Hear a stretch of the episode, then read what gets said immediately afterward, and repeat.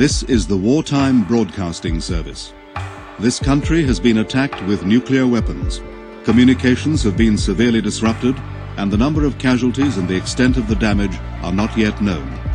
We shall bring you further information as soon as possible. Quello che avete appena ascoltato è il messaggio radiofonico che la BBC aveva registrato a metà degli anni 50 in caso di una guerra nucleare.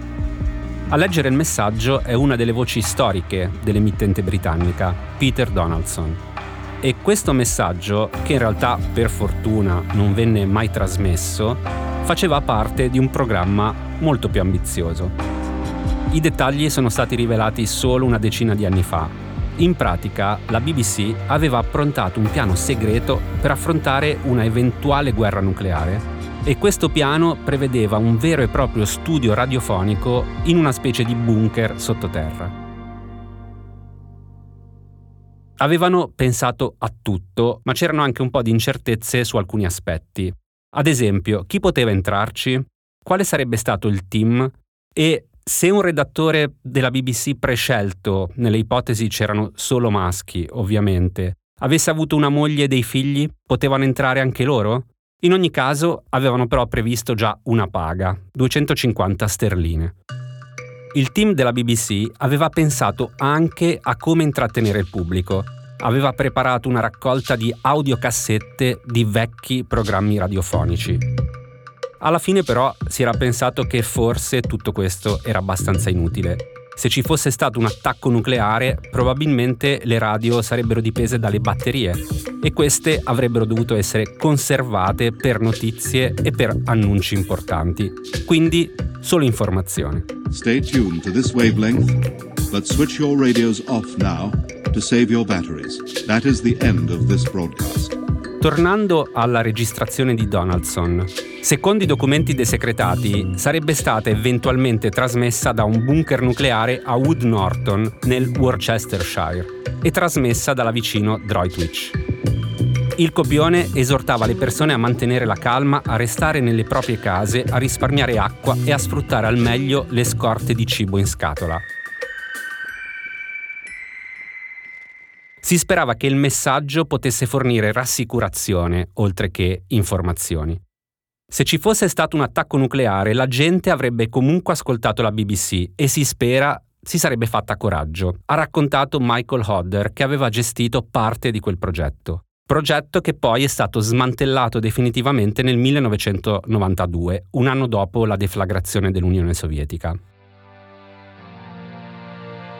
Oggi, a fuori da qui, parleremo di questo, di radio nate in circostanze drammatiche, in una guerra, ad esempio, o in una dittatura, per dare voce a chi è soffocato dal regime.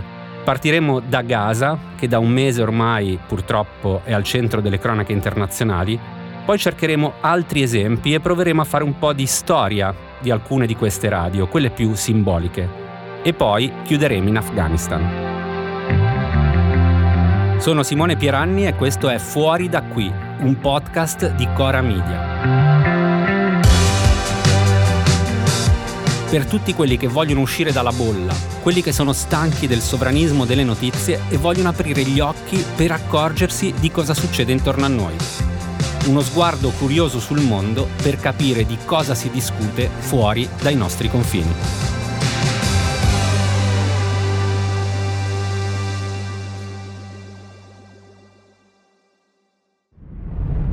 What can you report at this stage?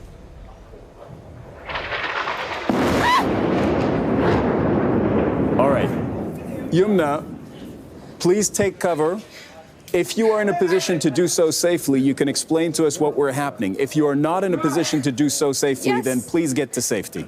This is a missile attack on on Palestine Tower, right in the middle of Gaza City. Come già saprete, dopo l'attacco terroristico di Hamas il 7 ottobre, durante il quale sono morti 1400 civili israeliani e non solo, e almeno 200 persone sono state rapite, Israele ha risposto con una pesante offensiva sulla striscia di Gaza. Ad oggi i morti, secondo le autorità di Gaza, sarebbero oltre 10.000, di cui 4.500 bambini. L'esercito israeliano ha ormai circondato Gaza City, ha tagliato in due la striscia e organizzazioni umanitarie e l'ONU da tempo chiedono un cessate il fuoco umanitario. Dal primo novembre, inoltre, Gaza è stata completamente sganciata dal mondo. A ripetizione la connessione nella striscia è stata bloccata e questo ha portato a numerose conseguenze. Le persone non riuscivano più a comunicare tra loro e perfino i medici negli ospedali, che sono già in grande difficoltà a causa della mancanza di energia elettrica oltre che di medicinali, di acqua, non erano in grado di coordinare i disperati tentativi di curare i feriti. Inoltre a Gaza ci sono solo giornalisti palestinesi, molti dei quali sono già morti durante i bombardamenti israeliani. Insomma, Gaza è stata completamente sconnessa dal resto del mondo. Con il BBC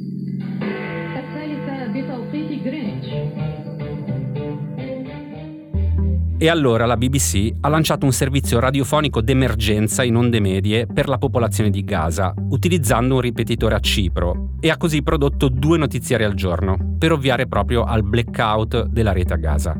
Non è la prima volta che la BBC mette in piedi un servizio del genere.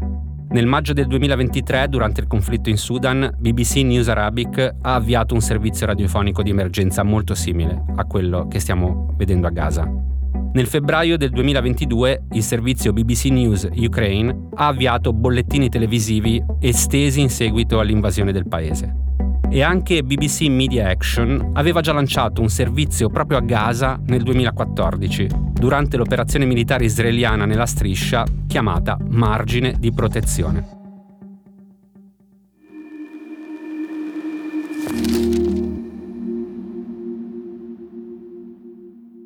Oggi a fuori da qui con noi c'è Andrea Borgnino. Benvenuto Andrea. Grazie, buona giornata. Allora, Andrea Borgnino è giornalista, autore e conduttore radiofonico. Ha realizzato diversi programmi per Radio 3, tra cui Interferenze, e oggi è head di Rai Play Sound. E quando abbiamo pensato a questa puntata ci è venuto subito in mente il suo nome.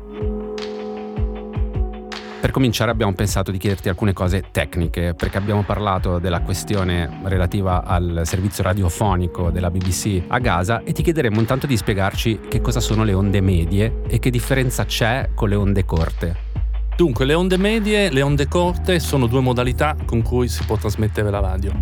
Diciamo che sono entrambe a lunga o media portata. Noi siamo abituati alla radio in FM, che ha la portata ottica, cioè c'è un trasmettitore, noi possiamo ascoltare la radio fin quando la nostra autoradio e il trasmettitore si vedono. Nelle onde medie questa cosa invece non succede, cioè il segnale inizia a rimbalzare sulla ionosfera, che è un pezzo dell'atmosfera terrestre, e ci permette di avere una portata più lunga, diciamo stiamo parlando di un migliaio di chilometri. Le onde corte invece sono come le onde medie, ma hanno una portata globale, cioè io posso ascoltare in onde corte da Roma la radio eh, di Johannesburg oppure una radio australiana. Le onde medie sono perfette come in questo caso in un conflitto, perché permettono di trasmettere nella zona di conflitto senza entrare nella zona di conflitto. In questo caso la BBC trasmette da Cipro, che è in mezzo al Mediterraneo, e il segnale arriva perfettamente da Gaza e quindi supera il confine e quindi sono state usate per anni nei conflitti, ma anche in quelle modalità in cui c'era un muro da superare e volevi far ascoltare qualcosa che su internet, per esempio, puoi bloccare, le onde radio invece hanno questa fortuna di viaggiare e nessuno le può bloccare. E si possono ascoltare con una radiolina come quelle insomma, a cui eravamo abituati un po' di anni sì, fa. è la classica AM, cioè su tutte le radiolinee abbiamo sempre trovato FM, AM, anche e soprattutto nelle autoradio. In questo caso quella AM sarebbe la modulazione di ampiezza che sarebbero le onde medie. Un'altra cosa tecnica, che cosa sono le emissioni jammings? Allora, le emissioni jamming servono a bloccare una trasmissione radio. Io prima ho detto che le radio possono superare i confini, possono superare i muri e quindi sono uno strumento di libertà. Esistono delle trasmissioni denominate jamming o disturbo disturbone lo chiamavano durante, do- do- negli anni 20 in Italia, la stazione disturbone, sono trasmissioni fatte sulla stessa frequenza della stazione radio che vogliamo disturbare e fanno sì che questa stazione diventi quantomeno complessa da ascoltare. Lo si faceva durante la seconda guerra mondiale, ad esempio i fascisti lo facevano mo- tantissimo, disturbavano le frequenze di Radio Londra. Lo fanno tantissimo la- nella Corea del Nord, che non vogliono che i segnali della Corea del Sud, ma di tutto il mondo, arrivino nelle orecchie dei coreani. Lo fanno gli israeliani a Gaza, lo fanno chiunque abbia un segnale radio che vuole intercettare e disturbare. È uno strumento di censura così come lo sono quelli su internet per bloccare i siti. Come si può rimediare quando si è attaccati da questi tentativi di censura? Non è facile, nel senso si può aumentare la potenza, cioè più il segnale è intenso e forte e più è difficile da disturbare. Ci sono dei kit durante la guerra fredda, Radio Free Europe, che era questa radio di propaganda che esiste tuttora, pagata dalla CIA che nasce negli anni 50 e trasmetteva, si chiamava Radio Sloboda in russo, trasmetteva naturalmente verso la cortina di ferro. Loro trasmettevano anche delle informazioni su come costruire un'antenna particolare per evitare i disturbi jamming. Quindi l'unico sistema è trasmettere più forte, trasmettere da più siti contemporaneamente e quindi diventa difficile disturbare questi segnali multipli, oppure chi ascolta deve costruirsi delle antenne particolari. Quindi insomma riescono a rimediare solo però chi ha una potenza abbastanza ampia, cioè è difficile che una radio per dire clandestina in una situazione di guerra possa opporsi al tentativo di censura. Allora sì, diciamo che ci sono degli strumenti, mi viene in mente ad esempio il caso del Myanmar, esiste una radio che si chiama Radio Nug, che è la radio della giunta clandestina, cioè del governo in esilio, è un clan classico nei paesi dove c'è una dittatura. Ebbene loro cosa fanno? Cambiano frequenza. Molto spesso usano i social network per comunicare la frequenza e magari i tecnici del Gemini non sono così solerti nel inseguirli e quindi garantiscono 20 minuti, un quarto d'ora, 10 minuti di libertà a chi ascolta è un gatto e il topo. È diciamo. una gara di velocità sì, anche una, a un certo sì. punto. Ma c'è qualche esempio da farci di chi è riuscito a ovviare a questa cosa? Beh, l'ho citato, Radio Free Europe è stata per anni una radio che i sovietici, cioè tutto il mondo nel, nel, nel, nell'ex URSS ascoltava. E loro addirittura hanno investito così tanto gli americani che avevano cos- comprato un enorme sito di trasmissione in Spagna, si chiama Playa de Pals, sulla Costa Brava. Ed era così grande che per anni ci sono state tutti, si chiedevano gli spagnoli ma cosa cavolo erano quelle antenne enormi. In verità quelle antenne enormi erano state messe apposta lì perché riuscivano in un rimbalzo a arrivare nel cuore di Mosca e quindi il segnale era così forte che i russi non riuscivano a disturbarlo. Senti, tornando invece alla questione di, della radio e della BBC a Gaza, ti chiederei, visto che non è l'unica guerra purtroppo in corso, se ci racconti qualcosa di analogo per quanto riguarda l'Ucraina, cioè dopo l'invasione russa dell'Ucraina. Dunque, appena è successa l'invasione, anche la BBC e, e, anche grandi radio internazionali, non solo la BBC, hanno riacceso le antenne verso l'Ucraina. Perché l'hanno fatto? Perché di fatto in Europa ormai era data per certa una grande libertà dei mezzi di comunicazione, quindi non è che si trasmetteva né in russo né in ucraino, perché l'Ucraina aveva una capacità di disseminare informazioni forse migliore dell'Italia. Appena scoppia la guerra ci si rende conto che in verità internet inizia a funzionare male. I russi stessi non erano informati su quello che stava succedendo e quindi i grandi servizi internazionali, BBC in primis, ha iniziato a trasmettere in russo e in ucraino verso l'Ucraina. E che cosa serviva? A trasmettere informazioni pratiche a quelli che si sono trovati soprattutto nel primo mese sotto le bombe, perché anche la radio ucraina aveva difficoltà a trasmettere. E invece hanno fatto un enorme lavoro di informazione per chi invece stava in Russia e non capiva che cosa stava succedendo, perché comunque all'inizio c'è stato un blackout, tuttora c'è sull'operazione speciale, tra virgolette. Quindi mi viene in mente quello, mi vengono in mente varie crisi nel Darfur dove la radio fu usata per motivi umanitari, di fatto per trasmettere informazioni pratiche, per riuscire a aiutare le persone, magari aiutandoli con un lancio dall'aereo di radioline a manovella, perché lì c'è anche il problema, in molti mi hanno chiesto ma come fanno questi a ascoltare la radio che non c'è l'elettricità? Diciamo che una radiolina ha, ha due pile, una radiolina M, quindi si sta cercando di usare il mezzo più povero che si spera funzioni, diciamo sono sempre tentativi. Un tentativo molto bello è stato, bello no, ma interessante il lavoro che è stato fatto con la radio durante la crisi di Ebola in Africa. Lì immaginiamo interi paesi chiusi, sigillati, e i ragazzi a scuola. Le radio eh, coinvolte in quei paesi, soprattutto la Sierra Leone, hanno iniziato a trasmettere le lezioni via radio hanno iniziato a fare programmi apposta che aiutavano le persone dicendogli cosa si fa per combattere Ebola, dove devi andare, dove non devi andare, tieni i ragazzi a casa, li, li istruiamo noi. Di fatto lì hanno fatto un uso strategico della radio che non si vedeva da anni. E quello è riuscito, anche quello naturalmente, a isolare un po' questa pandemia. Mi veniva in mente mentre parlavi, non vorrei fare una domanda troppo di massimi sistemi, però noi stiamo registrando un podcast la radio è una delle tante cose su cui met- si mette spesso una data di scadenza a causa del progresso, insomma, delle comunicazioni, così come era stato già per la TV con internet. In realtà però, insomma, alla fine è ancora un mezzo di resistenza anche oltre che di diffusione di informazioni. Guarda, ti racconto questa cosa. Io curo da dieci anni una rubrica dentro Radio Tremondo che va in onda il giovedì o il mercoledì o il venerdì, è un po' mobile, su Radio 3, dove racconto storie di radio. Storie di radio connesse all'attualità internazionale. E quando l'ho fatta, l'ho fatta un po' come una sfida, come dire, voglio trovare ogni volta una radio connessa a quella crisi a quel golpe, eh, a quella rivoluzione, a quel conflitto. E sono passati dieci anni e ogni volta la radio non solo la trovo, ma guarda qua, siamo qui, stiamo raccontando storie vive. Quindi eh, la radio è viva e vecita. Diciamo che sta cambiando un po' la sua forma di, di, di, vita, cioè sta diventando in questi casi uno strumento di urgenza, di comunicazione, mentre chi vuole approfondire può ascoltare questo podcast, ne può ascoltare altri mille, che però nascono in un altro modo se devo risolvere una crisi come quella di Gaza o appunto come ho citato prima di un'epidemia, posso fare i podcast, ma se la, radio, se la gente deve solo accendere la radio è meglio. Quindi la radio io la vedo viva e vegeta, certo nei nostri paesi occidentali dove noi ormai possiamo intrattenerci via audio con un'offerta incredibile, lì sta iniziando a morire tra virgolette il pubblico, non il mezzo, il pubblico che invecchia, ma il mezzo sta benissimo. Infatti, viva la radio e poi qui siamo grandi ascoltatori di interferenze, te lo devo dire. C'è un altro esempio che a noi è piaciuto molto e di cui ti volevamo chiedere, sempre di una radio nata in situazioni di conflitto, Radio Broad, a proposito diciamo del conflitto dei Balcani. Se ci puoi un po' raccontare questa storia. Beh, questa è una storia incredibile, è una storia che tra l'altro pochissimo raccontata, è una storia che mette assieme tutti gli elementi che a me mi, mi fanno godere. Intanto, il, diciamo, dove nasce? Nasce forse in uno dei più brutti conflitti, sono tutti brutti conflitti, ma questo è veramente un conflitto di merda, scusate la parolaccia. Conflitto dei Balcani, lungo, intenso, fatto proprio dei, dei, dei peggiori istinti, come tutti i conflitti, ma lì sembrava che ci fosse una gara a chi faceva le cose più orrende. Ebbene, eh, nasce un'idea, sembra sia nata alla signora Mitterrand, che questa Così. cosa dà, dà, dà, a questa storia una paura ancora più ricca, proprio sì, perché lei aveva una, uh, una ONG che si chiama Droit de Parole, che finanziava progetti in cui si usa il giornalismo per aiutare i conflitti. Quello che sta facendo la BBC a Gaza. Quindi, le, che cosa pensa la signora Mitterrand o forse i suoi consulenti? Ci viene più da immaginare. Sì, ricordiamo che la Francia aveva anche un ruolo importante, ha ruolo importante assolutamente. Quella, quella. Pensa che la guerra si può anche fermare attraverso un'informazione giusta, perché uno dei meccanismi degli accendini di questa guerra fu l'informazione.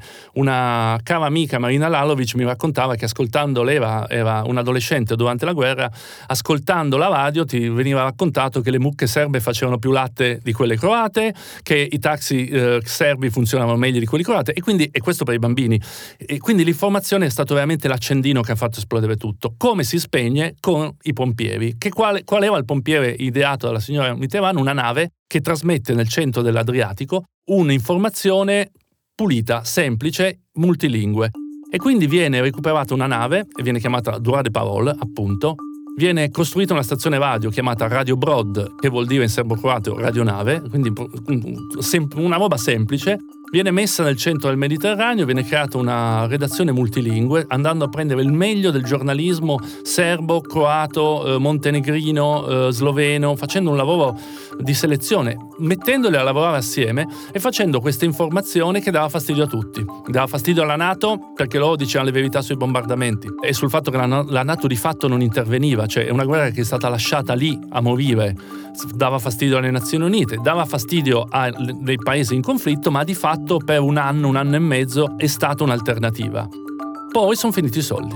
La storia finisce proprio così perché a quel punto lì i finanziamenti dell'Unione Europea che aveva messo dei soldi in EQ, quando ho letto il progetto mi sono esaltato perché non c'era ancora l'euro ma c'era l'EQ che era l'equivalente dell'euro che si usava prima dell'euro. Finiscono i soldi e basta, finisce il progetto. La cosa interessante è che la, radio, la, nave radio combatteva anche per esistere, perché hanno tentato, hanno sventato un paio di attacchi contro la nave, perché soprattutto i serbi erano piuttosto arrabbiati contro questa nave. E si sa qualcosa poi dei giornalisti che avevano partecipato a questo progetto? Beh, hanno continuato a fare il loro lavoro, noi li abbiamo intervistati, abbiamo fatto insieme a Marina Lalovic appunto un radiodocumentario per Radio 3 che si chiama Radio Broad e li abbiamo recuperati tutti con un'enorme malinconia, perché comunque sono persone che avevano investito professionalmente in questo progetto, il progetto non solo è fallito ma la guerra è finita nel modo peggiore e oggi, soprattutto la riflessione dell'oggi è che c'è ancora lo stesso nazionalismo pericoloso in quei paesi e l'informazione viene tutta usata Basta pensare al Kosovo, cosa sta succedendo in queste ultime settimane o mesi, nello stesso modo. Quindi l'idea di Radio Broad di fatto è stata un fallimento e quindi tutte le interviste erano molto con questo appunto mood di, abbastanza triste. Ci sono stati casi analoghi, magari in una scala minore, in cui invece il problema finanziario si è risolto grazie, ad esempio, so, a un crowdfunding o alla partecipazione di persone normali, diciamo, a finanziare Beh, ne voglio raccontare una che anche questa è molto poco conosciuta, che è la storia di Voice of Peace. Voice of Peace nasce dall'idea di un, ehm, diciamo, ricco finanziatore israeliano che si immagina che per aiutare la soluzione del conflitto medio orientale si possa usare una nave che trasmette messaggi di pace. Quindi va in giro a cercare soldi e trova tanti finanziatori, tra cui John Lennon, quindi siamo negli anni 70, e compra una nave e la mette in acque internazionali davanti a Tel Aviv. E inizia a trasmettere questa Voice of Peace che trasmette in israeliano e in arabo, cioè in Yiddish e in arabo, trasmettendo il segnale di apertura era Give Peace Change di John Lennon. E poi appunto messaggi di pace era molto fricchettona. Io ho ascoltato le registrazioni era cioè immaginiamo una radio fricchettona di più. C'era tutto un peace peace peace shalom peace peace shalom. Non ha funzionato. Cioè, direi che siamo qua e possiamo dire che non ha funzionato, però è durata parecchi anni e la cosa interessante è come è finita, che finisce perché alla fine il governo, cioè lui dopo tanti anni di radio privata, osteggiato soprattutto dalla destra israeliana che gli dava fastidio questo, questo matto che trasmetteva, a un certo punto lui ha detto vabbè la voglio far diventare legale. Il governo gli ha detto di no e lui l'ha fondata. Quindi la storia finisce con la nave che affonda con lui che tra l'altro il suo fondatore era in carrozzina, da un'altra nave vede questa nave che affonda e il progetto finisce così, ahimè. Che immagine. No, Senti, un'immagine fantastica. Io in realtà volevo chiederti, per arrivare alla conclusione, eh, nella tua esperienza quale tipo di radio diciamo ti ha colpito di più, quale tipo di esperienze? Già ce ne hai raccontato tante, ma te ne viene in mente una che magari finisce bene? Ma non finiscono, queste qua non finiscono mai bene. mai bene. No, devo dire la verità, queste qua. Guarda, questa è una delle mie preferite perché poi c'è questa roba di John Lennon che io la trovo fantastica. John e Yoko mandavano dei messaggi sulla segreteria. Hi, this is John peace to all the people. Cioè, era una roba, du, du, appunto, questo spirito fricchettone che però, ahimè, non è servito proprio a nulla, non ha generato assolutamente nulla. No, questa è una delle mie preferite. Vabbè, la mia preferita rimane la prima stazione radio pirata che è Radio Caroline, quella che è stata raccontata in questo film che è I Love Radio Rock, che è stata nel 64 la prima stazione che ha rotto il monopolio grandi, dei grandi monopoli di Stato, cioè BBC, Radio France, Rai, trasmettendo da una nave del... No, non, non, davanti a Tel Aviv dove puoi farci anche il bagno, ma nel mare del nord, che è un posto orribile, fa un freddo della Madonna, ci sono le tempeste, e questi DJ passavano mesi, settimane e mesi a bordo facendo finta di essere in uno studio di Londra e di fatto creando questa figura del DJ come lo conosciamo oggi, cioè quello un po' lupo solitario che mette i dischi, prima non c'era, perché prima la radio degli anni 60, dei servizi pubblici, Rai compresa, è una roba tutta scritta noiosissima. Quindi se devo pensare a una stazione radio è quella e appunto era divertimento, era intrattenimento. Sì, quindi in situazioni diciamo di conflitto, di emergenze, alla fine poi finisce un po' che le esperienze muoiono un po' sempre. Beh, muoiono di solito col conflitto, uh, cioè que- queste esperienze, quello che vedo io, uh, muoiono e si dimenticano. Il caso di Radio Broad è, è, è incredibile perché è una storia che non sa nessuno. Io non trovavo materiale e poi a un certo punto mi viene in mente, visto che la radio aveva una base logistica a Bari, ho detto fammi sentire i colleghi della RAI di Bari e scopro che c'è un armadio, un armadio pieno di registrazioni e di interviste a questi qua. Perché a Bari il fatto che ci fosse questo team internazionale nel porto dava anche un po' fastidio perché erano pericolosi, tra virgolette. E quindi ho trovato lì le informazioni.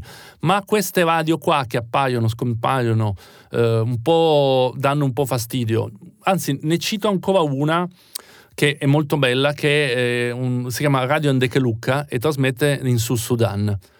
Ultimo paese, più giovane democrazia, democrazia è una parola forte, più giovane paese indipendente del mondo. L'indipendenza dopo la guerra civile è nata anche a un progetto grazie a una radio di pacificazione, ce ne sono tante, c'è Radio Capi in Congo, questa Radio Ndekeluka, sono radio che servono a trasmettere l'informazione giusta, cioè uguale per tutti, dare le voci a tutti i capi tribù, trasmettere in tutte le lingue possibili, fare la formazione giornalistica, cioè usare la radio come strumento di pace. Ogni tanto funziona, poi ogni tanto gli danno anche fuoco, perché comunque lo strumento di pace comunque dopo un po' dà fastidio. Senti, abbiamo parlato di conflitti o di situazioni eh, estreme per i DJ come nel Mare del Nord. Tu in interferenza ti sei occupato anche delle radio dei ca- all'interno dei carceri. Prison Radio. Ecco, ci puoi raccontare un po' questo fenomeno? Ma è un mondo incredibile eh, che ho, ho, conosciuto perché appunto con interferenze ho, so, ho, questa caccia continua perché ogni tanto si parla cosa fate domani? l'Inghilterra che cosa è il nuovo governo? Che noia. Cioè io solo ho l'idea del nuovo governo inglese l'ennesimo poi tra l'altro mi annoio sì. e quindi cerco le notizie di quel paese e in Inghilterra ci sono queste prison radio che sono un progetto istituzionale, cioè finanziato da, dal Ministero della Giustizia, che trasmettono dentro la radio, fatte di solito dai carcerati, anche, ci sono anche nei, nei carceri di, di, di, massima sicurezza, dai carcerati per i carcerati. In alcuni casi trasmettono solo su, con degli speaker, quindi non si ascolta in FM. In alcuni casi, come quella che ho raccontato due settimane fa, questa The Tank, in una prigione di massima sicurezza in Texas, questa trasmette anche in FM. Quindi se tu parcheggi la macchina vicino al carcere la senti. E questo è interessante perché comunque questo carcere è un carcere dove ci sono 3.000 detenuti maschi, alta sicurezza, 200 carcerati in attesa del patibolo, cioè dell'esecuzione, perché sono eh, appunto ahimè hanno perso il diritto di vivere, sono lì in attesa di essere giustiziati, tutti collaborano alla radio. È una storia che l'ho trovata anche su internazionale, quindi ha avuto un grande eco perché un, mi sembra 5-6 anni fa un giornalista della BBC che passava per caso da quel paese gli hanno raccontata e ha fatto un documentario.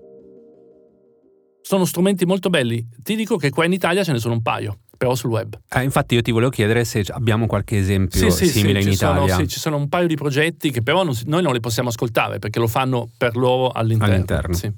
Grazie Andrea e alla prossima. Grazie a voi, viva la radio. Viva la radio. Oggi a Fuori da qui abbiamo un'altra ospite, Maria Teresa La Croce. Benvenuta. Ciao Simone. Allora, Maria Teresa Lacroce è una giornalista praticante, sta facendo un master biennale in giornalismo e sarà con noi a Cora per un po'. E quindi l'abbiamo subito tirata dentro oggi alla puntata di Fuori da qui. Parliamo di radio e quindi, Maria Teresa, che cosa ci porti come esempio di radio, diciamo, resistente? Sì, ho trovato una storia interessante su una radio particolare. Si chiama Radio Begum e al momento è l'unica stazione radiofonica afghana gestita interamente da donne e rivolta alle donne. A gestirla ci sono 25 giovani giornaliste e insegnanti che ogni giorno, 24 ore su 24, sfidano il governo dei talebani per continuare a raccontare la lotta delle donne afghane, per difendere i propri diritti e per parlare di religione, salute fisica e mentale. Insomma è uno spazio di libertà in cui le donne possono esprimersi, continuare ad insegnare e imparare. E senti Maria Teresa, ma come e quando è nata questa radio?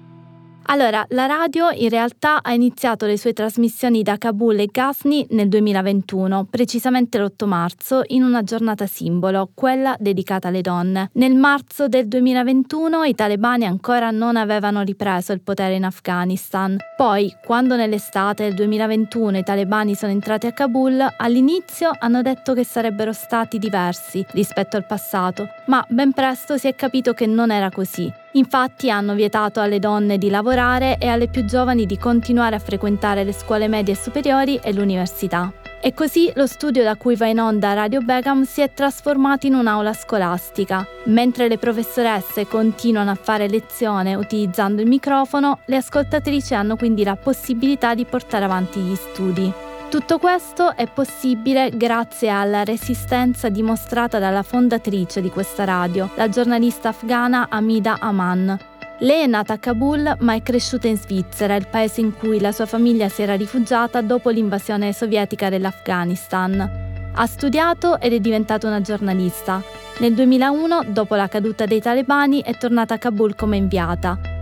Lì ha iniziato a lavorare con diverse ONG e nel 2004 ha fondato una società di produzione radiofonica e televisiva che realizza programmi educativi. Alla fine del 2020, con il sostegno dell'UNESCO, ha dato vita alla Begum Organization for Women, un'organizzazione afghana non governativa, apartitica e senza scopo di lucro, con l'obiettivo di difendere e sostenere le donne afghane. E per dare loro voce, tre mesi dopo ha fondato Radio Begum. E senti, ci sono altre stazioni radiofoniche che in Afghanistan resistono o hanno resistito alla censura dei talebani? Come riporta la missione di assistenza delle Nazioni Unite in Afghanistan, secondo l'Associazione afghana dei giornalisti indipendenti, le stazioni radiofoniche attualmente attive nel paese sono circa 223. All'inizio 2021 erano 401. Circa 1900 persone, di cui più di 1000 donne, hanno perso il lavoro. Grazie Maria Teresa. Oggi fuori anche da qui non c'è, perché con Andrea Borgnino abbiamo detto quello che volevamo dire esattamente in fuori anche da qui, quindi a sabato prossimo.